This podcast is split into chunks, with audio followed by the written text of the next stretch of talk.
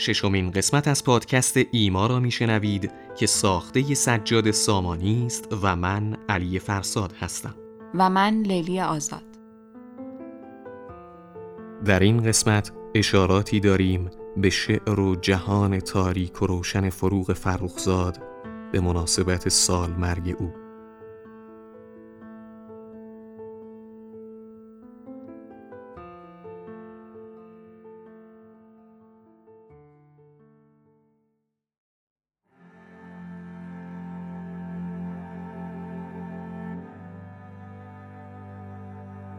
فروغ فرخزاد شناخته شده ترین زن ایرانی در بین شاعران است.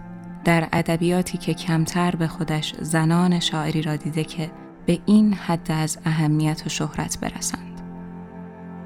دوران شاعری فروغ مثل زندگی شخصی او فراز و فرود و ماجراهای زیادی داشته.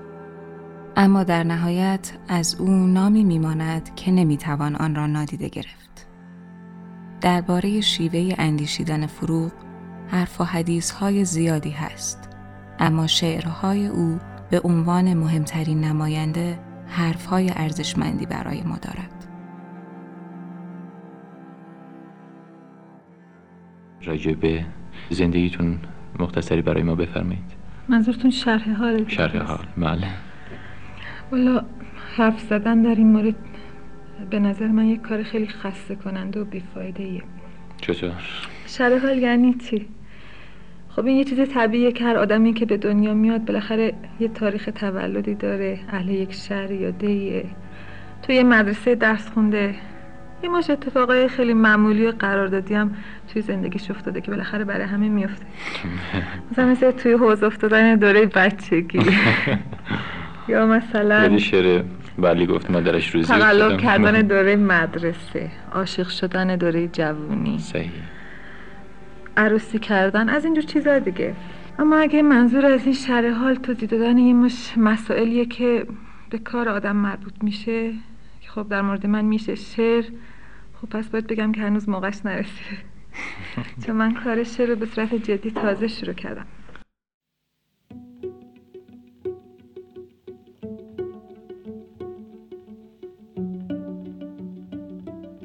فروغ مانند اخوان سالس با شعرهای بیوزن شاملو مخالف بود و می گفت وزن باید باشد باید باشد.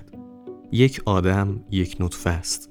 عینا مثل یک فکر میماند که به قالبی نیاز دارد.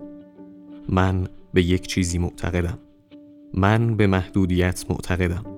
من معتقدم که در محدودیت است که یک کاری یک چیزی شکل می‌گیرد و به وجود می آید من می‌گویم که باید در یک چارچوب کار کرد. اجازه بدهید من اصل حرف خودم را بزنم. من می‌گویم به آزادی معتقد نیستم چون در آزادی هیچ وقت یک چیز قوی و نیرومندی به وجود نمی آید. اصلا این آزادی به نظر من یک جور تنبلی است. خیلی معذرت می خواهم هنر نیست. برای من محدودیت هنر است.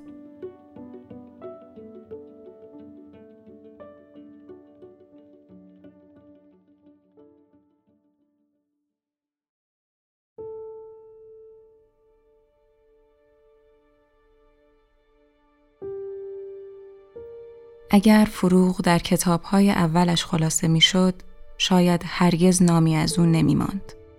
دو کتاب آخرش او را تبدیل به فروغ فرخزاد کرد. به قول سیمین بهبهانی در تولدی دیگر درست است که باز هم آن جنبه احساسی هست و در بعضی شعرها هم هنوز به کلی تن را رها نکرده. ولی در کنار تن تفکر هم هست. این تفکر را در دو کتاب قبلتر هم می تواندید اما آنجا فکر ناپخته است. ولی در کتاب تولدی دیگر فروغ کم کم به تفکری می رسد که به زندگی مردم و دردهای اجتماعش و به اختلاف سطحی که بین قشرهای مختلف جامعه هست فکر کند. سیمین که این همه از فروغ به یاد می کند بسیار با فروغ مقایسه می شده و خودش صادقانه می گوید من و فروغ در عرصه به شهرت رسیدن تقریبا همزمان از زمین جوشیدیم و سبز شدیم. اما میان من و فروغ رقابتی بود پنهان نمی‌کنم جلساتی بود که من و او و چندین شاعر و صاحب ذوق به طور مستمر در آن شرکت می کردیم. اما هرگز میان ما دو تن دوستی برقرار نمی شد. غالبا از سخنان ما نسبت به هم بوی بیمهری می آمد. شاید بگویم رشک. یک شب در مجلسی آنقدر از او رنجیدم که تصمیم گرفتم دیگر نبینمش و ندیدم. با این همه تصور شعرش را دنبال می کردم. گریبان خاطر خود را نمی توانستم از دستش خلاص کنم. شاید او هم همینطور. با اینکه دیگر نمی دیدمش سعی می کردم که از او عقب نمانم. دونده خوبی بود و می توانست مرا خوب بدواند. همیشه این احساس را به او داشتم.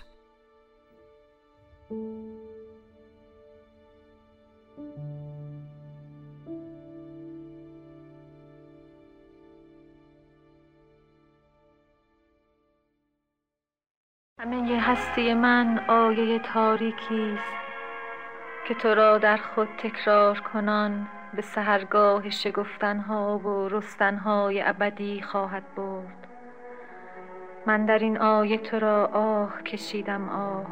من در این آیه تو را به درخت و آب و آتش پیوند زدم. زندگی شاید یک خیابان دراز است که هر روز زنی با زنبیلی از آن میگذرد زندگی شاید ریسمانی است که مردی با آن خود را از شاخه میآویزد زندگی شاید طفلی است که از مدرسه برمیگردد. زندگی شاید عبور گیج رهگذری باشد که کلاه از سر برمیدارد و به یک رهگذر دیگر با لبخندی بی معنی می‌گوید صبح بخیر. زندگی شاید آن لحظه مسدودی است که نگاه من در نینی چشمان تو خود را ویران می سازد و در این حسی است که من آن را با ادراک ماه و با دریافت ظلمت خواهم آمیخت در اتاقی که به اندازه یک تنهایی است دل من که به اندازه یک عشق است به بهانه های ساده خوشبختی خود می نگرد به زوال زیبای گلها در گلدان به نهالی که تو در باغچه خانه من کاشته ای و به آواز قناری ها که به اندازه یک پنجره می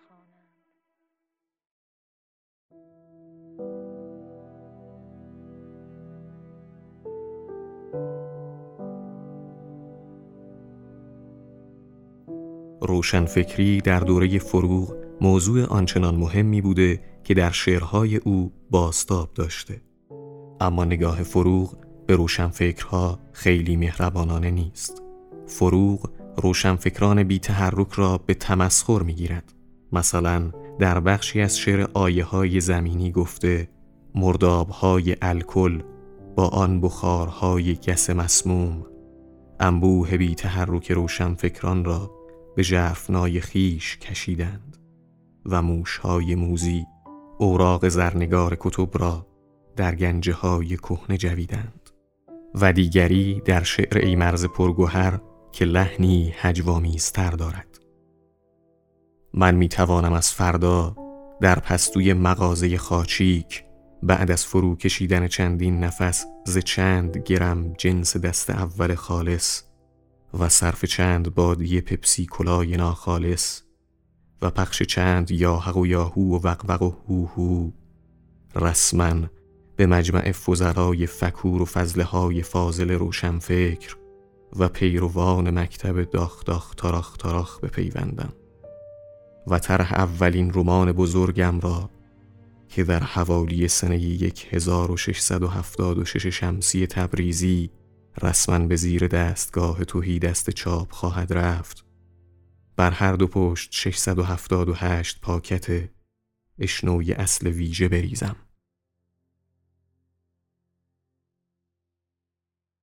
نگاه کن که غم درون دیدم چگونه قطر قطر آب می شود.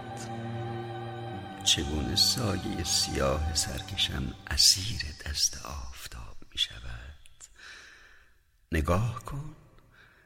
تمام هستیم خراب می شود.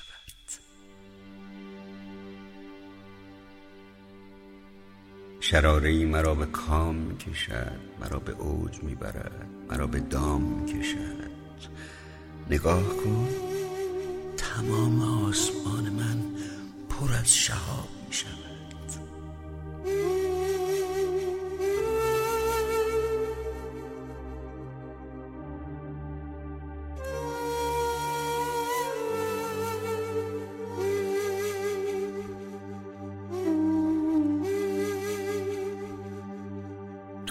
ز دورها و دورها ز سرزمین عطرها و نورها نشانده ای مرا کنون به زورقی ز آجها ز ابرها بلورها. مرا ببر امید دل نواز من ببر به شهر شعرها و شور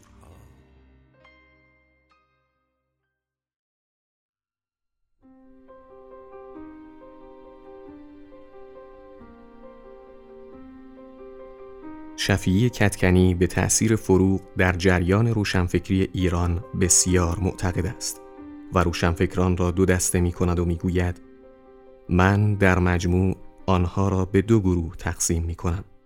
یکی روشنفکر نمی‌خواهم و دیگری روشنفکر چه می‌خواهم متاسفانه جامعه عقل گریز ما همیشه به روشنفکران نمی‌خواهم بها داده است و از روشنفکر چه می‌خواهم با بیاعتنایی و گاه نفرت یاد کرده است.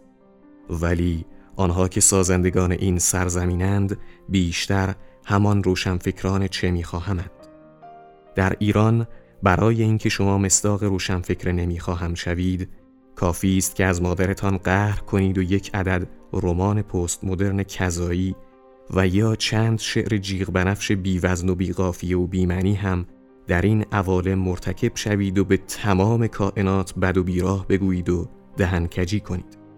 ولی روشن فکر چه می‌خواهم شدن بسیار دشوار است و خربوز خوردنی است که حتی پس از مرگ هم باید پای لرز آن بنشینید. از نکات عبرت آموز یکی هم این است که فرنگی جماعت نیز برای روشنفکران نمی‌خواهیم ما همیشه کف زدند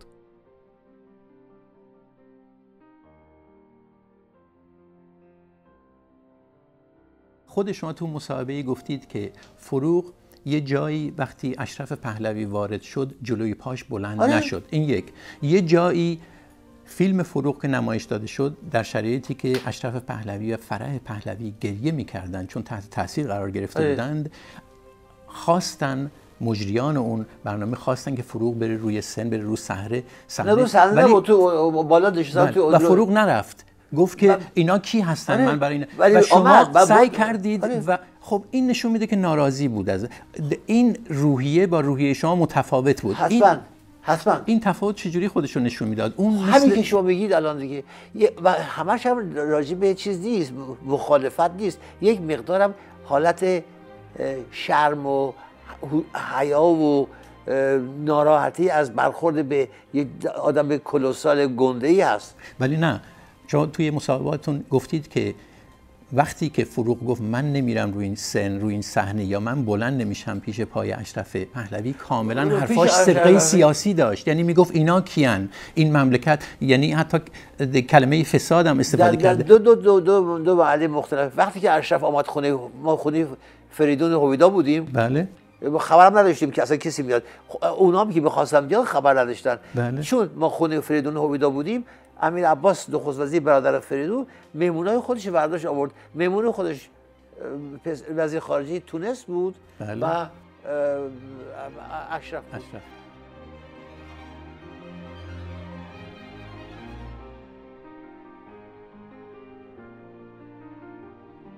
یوسف علی میر شکاک در نوشته ای فروغ را کاهنه مرگ آگاه می‌داند و رسیدن به مرتبه پیشگویی را برای او برمیشمرد.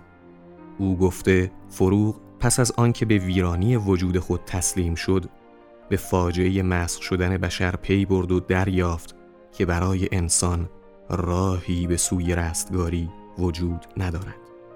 شاید هنوز هم در پشت چشم های له شده در عمق انجماد. یک چیز نیم زنده مخشوش بر جای مانده بود. که در تلاش بیرمقش می‌خواست ایمان بیاورد به پاکی آواز آبها. شاید ولی چه خالی بیپایانی خورشید مرده بود. و هیچ کس نمی‌دانست که نام آن کبوتر غمگین که از قلبها گریخته ایمان است. با این همه در قایت نومیدی و از نهایت تاریکی و تیرگی سرنوشت بشر که خود به مدد مرگ آگاهی و تسلیم شدن به ویرانی وجود خیش از آن گذشته بود امید به ظهور آخرین صدا را مورد پرسش قرار می‌داد. من خواب دیدم که کسی می آید. من خواب یک ستاره قرمز دیدم و پلک چشمم هی می پرد و کفشهایم هی جفت می شوند. و کور شوم اگر دروغ بگویم. من خواب آن ستاره قرمز را وقتی که خواب نبودم دیدم. کسی می آید. کسی می آید. کسی دیگر. کسی بهتر. کسی که مثل هیچ کس نیست. کسی می آید. کسی می آید. کسی که در دلش با ماست در نفسش با ماست. در صدایش با ماست. کسی که آمدنش را نمی شود گرفت و دست بند زد و به زندان انداخت.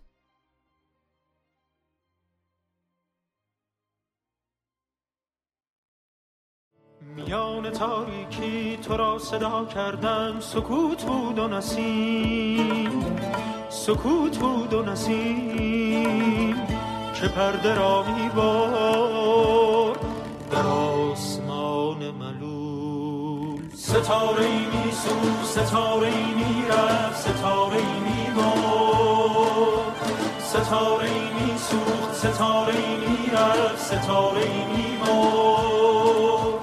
تو را صدا کردم تو را صدا کردم تو را صدا کردم. تو را صدا کردم. تمام شب آنجا میان سینه من کسی ز نامیدی نفس نفس می‌زد. تمام شب آنجا میان سینه من کسی ز نامیدی نفس نفس می‌زد. کسی به پا می‌خواست کسی تو را می‌خواست. کسی به پا می‌خواست کسی تو را می‌خواست.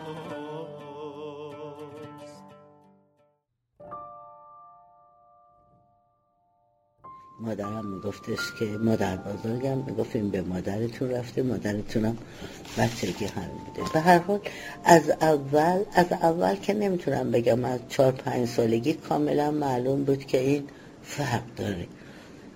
خیلی آسیه خیلی آسیه معمولا به فکر فرار از خونه معمولا.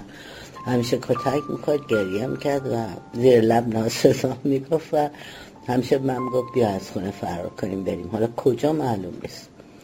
خب اولین نمی‌دونم حالا بگم اولین. حالا دیگه اولین تجلیات شاعری که حالا نبوغ اولین تجلیات نبوغ رو من در فروغ خیلی مثلا بعد از بلوغ دیدم. یک چیزایی می نوشت یک چیزایی رو به اسم شعر می نوشت که معمولا هم تنین غزل یعنی غزل واره بود.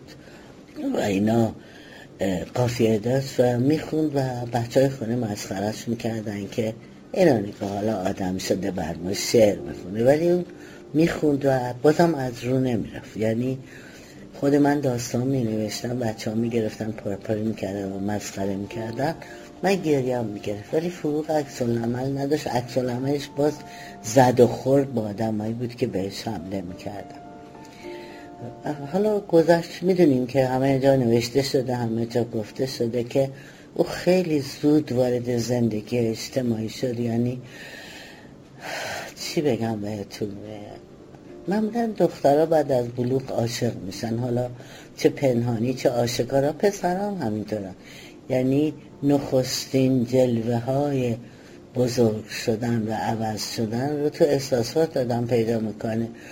و خب فروغ خیلی زود عاشق شد. خیلی زود و پرویز در واقع چجوری بگم می‌تونست نقش پدرش رو بازی کنه.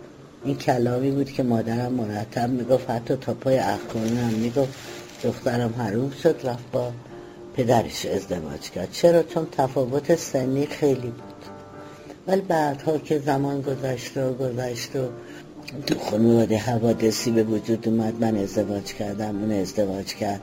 هر دو جدا شدیم هر دو افتادیم به بیقراری های نخستین زندگیمون. بازم من نفهمیدم ولی بعد وقتی که فروغ رفته بود و اون همه سر صدا در اطرافش بود هنوز که هنوزم هست من وقتی فکر می‌کردم دیدم فروغ گرایشش بیشتر به مردهای مسنتر از خودش بود. یعنی مردهایی که سالها باش فاصله سنی داشتن. مثل خود پرویز مثل یک مرد دیگه بود که عجیب علاقه من بود به فروغ نامش رو نمی‌برم. و خواستگار بود و دوست داشت که با فروغ بعد از طلاق از پرویز ازدواج کنه او هم پیر بود. یعنی شاید 15 16 سال با فروغ فاصله داشت و فروغ هم بهش یک محبتکی داشت که البته نشد و به هم خورد رفت. بگذاریم. ولی فروغ اصولا به مردهای مسنتر از خودش علاقه داشت. یعنی دنبال پدرش میگشت. پدری که بود و نبود.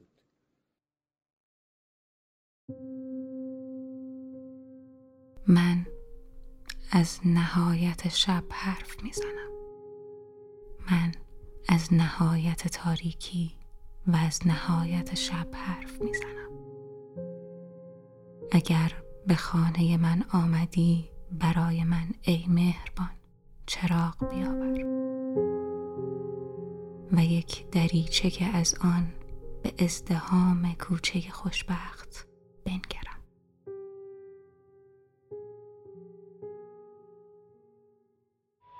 در کوچه باد می آید های منفرد انزوا در های پیر که سالت می چرخند و نرد بام چه ارتفاع حقیری دارد. آنها تمام سادلوهی یک قلب را با خود به قصر قصه ها بردند. و اکنون دیگر دیگر چگونه یک نفر به رقص برخواهد خواست و گیسوان کودکیش را در آبهای جاری خواهد ریخت و سیب را که سرانجام چیده است و بوییده است در زیر پا لگت خواهد کرد.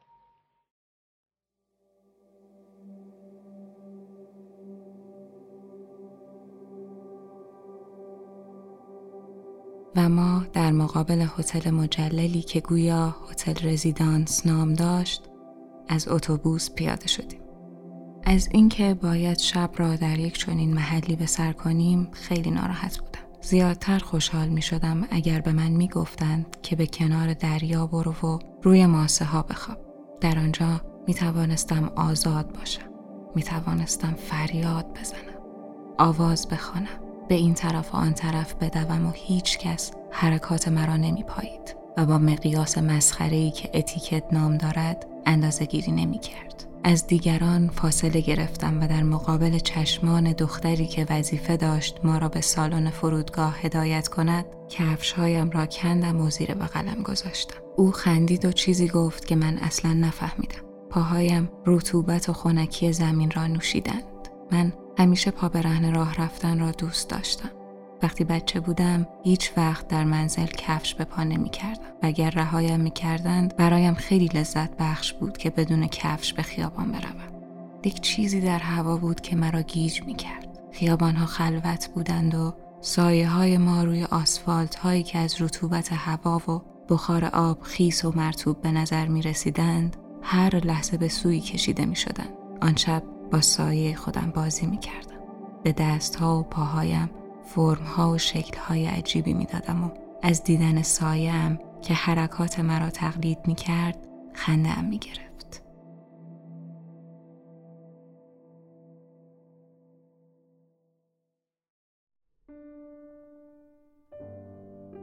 بعضی با وحشت فرار می‌کنیم ازش نمی‌خوایم بگیم می‌دونیم ولی می‌دونیم و آدمایی که هوشیارترن بیشتر می‌دونن. فروغ می‌دونست.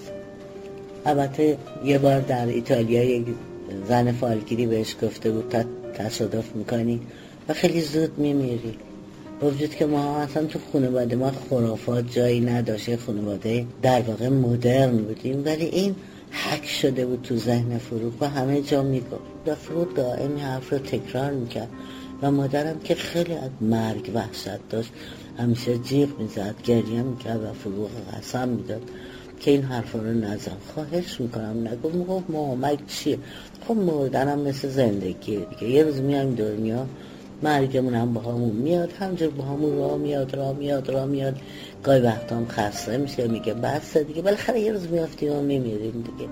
مامان می‌گفت نه نه تا من هستم هیچ کدوم شما هم نباید بمیرید ولی متاسفانه مرگ چهار پنج تا از بچه ها شدید و چون میترسید از این امر سرش بود. حالا کاری به این مسئله ندارم.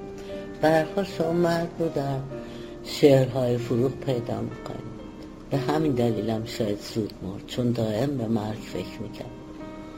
حالا که سالها گذشته از مرگ فروغ من خیلی احساس تنهایی می‌کنم. گاهی دارم می‌خواد بود با هم حرف می‌زدیم شعر می‌خونیم حتی با هم دعوا می‌کردیم.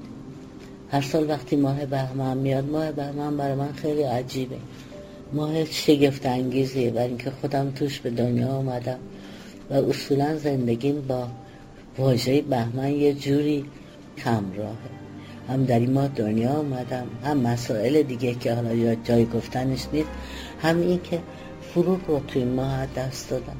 هرچی به 24 نزدیکتر میشی من غمگینتر میشم. انگار تمام حوادث زنده میشه و با وجودی که توی سالها خیلی را دست دادم. سه تا برادر یه خواهر تمام خانواده را دست دادم. و تنها موندم با وجود این مرگ فروغ خب بر من یه حالت دیگه ای داره. زنده میشه. تو تمام اتاقا را میره تو رخت خواب من را میره تو تمام عکساش را میره تو سر من را میره. چرا چه زمزمه می‌کنم؟ بر من زنده است. و همیشه فکر می‌کنم چقدر خوبه که آدم اینجوری بمونه. یعنی بعد از مرگش دو مرتبه متولد شه و بمونه. فروغ خاصیت رو داره. بعد از مرگش متولد شده و نمی‌دونم شاید برای شخص من شاید برای خیلی از دخترایی که میان جوون هستن و شعر میگن میان پیش من که فروغ رو دوست دارن. شاید برای اونایی که تو زهی دوله جمع میشن هر شب جمعه و شعر می‌خونن و گل می‌برن گل بو می‌کنن و از فروغ حرف می‌زنن. فروغ زنده از فروغ هرگز نمیمیره. نمی‌خوام بیشتر از این حرف بزنم. بیش از اینها آه آری بیش از اینها می‌توان خاموش ماند. می‌توان ساعات طولانی با نگاهی چه نگاه مردگان ثابت؟ خیره شد در دود یک سیگار خیره شد در شکل یک فنجان. در گلی بیرنگ بر قالی در خطی موهوم بر دیوار می‌توان با پنجه های خشک پرده را یک سو کشید و دید در میان کوچه باران تند میبارد. کودکی با باد بادک های رنگینش ایستاده زیر یک تاقی کاری فرسوده میدان خالی را با شتابی پر هیاهو ترک می‌گوید. می‌توان بر جای باقی ماند در کنار پرده اما کور اما کر. می‌توان فریاد زد با صدایی سخت کاذب سخت بیگانه. دوست میدارم. می‌توان با زیرکی تحقیر کرد هر معمای شگفتی را؟ می‌توان تنها به حل جدولی پرداخت؟ می‌توان تنها به کشف پاسخی بیهوده دلخوش ساخت؟ پاسخی بیهوده آری پنج یا شش حرف می‌توان چون صفر در تفریق و جمع و ضرب حاصلی پیوسته یکسان داشت؟ می‌توان چشم تو را در پیله قهرش دکمه بیرنگ کفش کهنه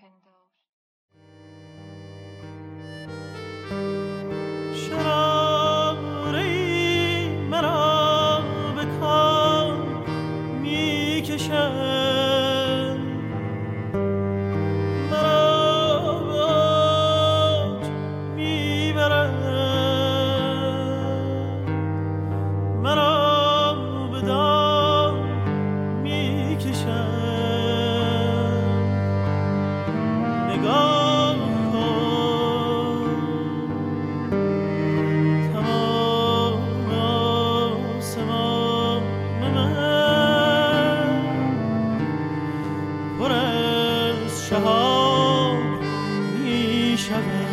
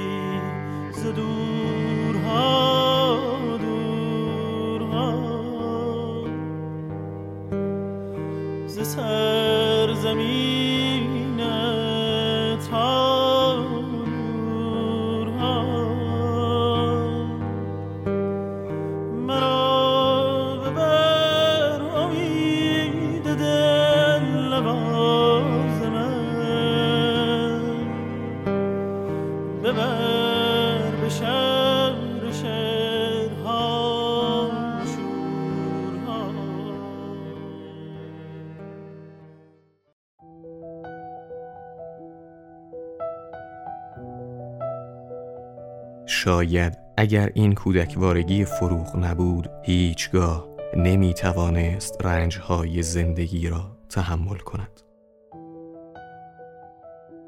فروغ و زمان فرخزاد در 24 بهمن 1345 وقتی قرار بود به استودیو برود تصادف می کند و با دنیا خداحافظی می شاعری کتاب امروز شعرهای او به زبانهای مختلف ترجمه شده و بر بخش موثری از ادبیات جهان نیز تأثیر گذاشته است.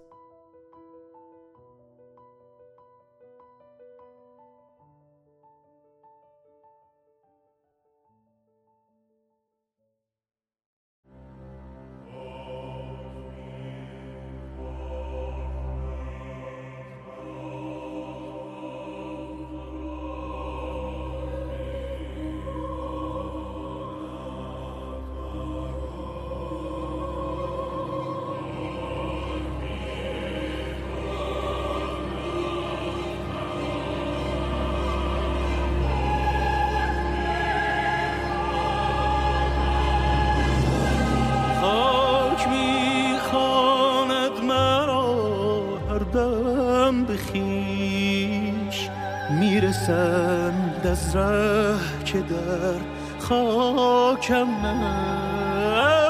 آه شاید عاشقانم نیمه شب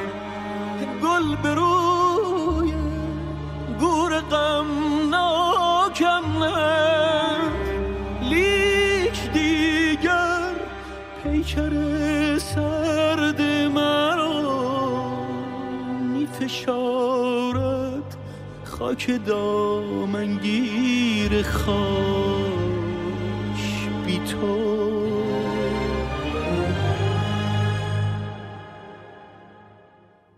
بی تو دور از ضربه های قلب تو. قلب من میپوسد آنجا زیر خاک. بی تو دور از ضربه های قلب تو قلب من میپوسد آنجا زیر خاک. بی تو دور از ضربه های قلب تو قلب من میپوسد آنجا زیر خاک. بی تو دور از ضربه های قلب تو قلب من میپوسد آنجا زیر خاک.